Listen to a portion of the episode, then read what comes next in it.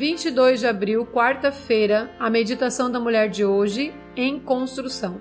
Estou convencido de que aquele que começou a boa obra em vocês vai completá-la até o dia de Cristo Jesus. Filipenses 1, versículo 6.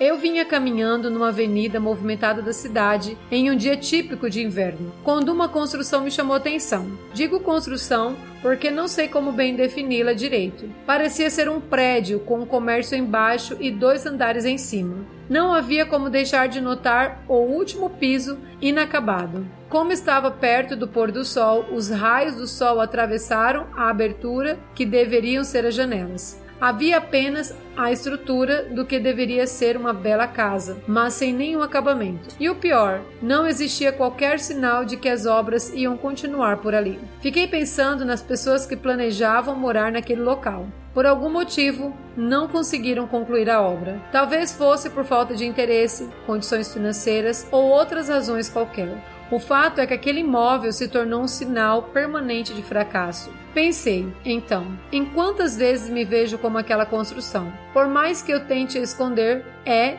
evidente que sou um edifício inacabado. Preciso usar mais tempo em comunhão com Deus. Não consigo ser a mãe que eu deveria ser. Gostaria de ter mais tempo para meus próprios projetos, meus amigos e meu trabalho. Minha impaciência faz com que eu acabe sendo ríspida com alguém, por mais que tente esconder minha irritação e há tantas outras brechas que não me deixam disfarçar a rusticidade de minha moradia.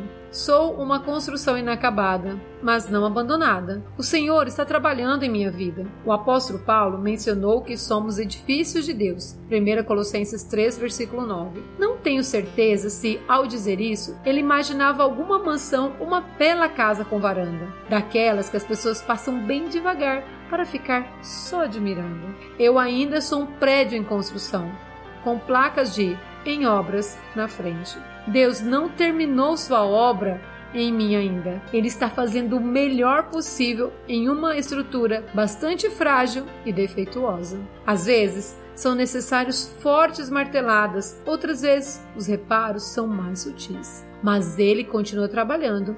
Ele não desiste de mim. E até o dia que Jesus volte para completar sua obra em mim, meu desejo que ele se sinta honrado em deixar sua luz brilhar através dos espaços abertos da construção de minha vida. Sabrina Rossirodia Souza. Bom dia, minha querida irmã.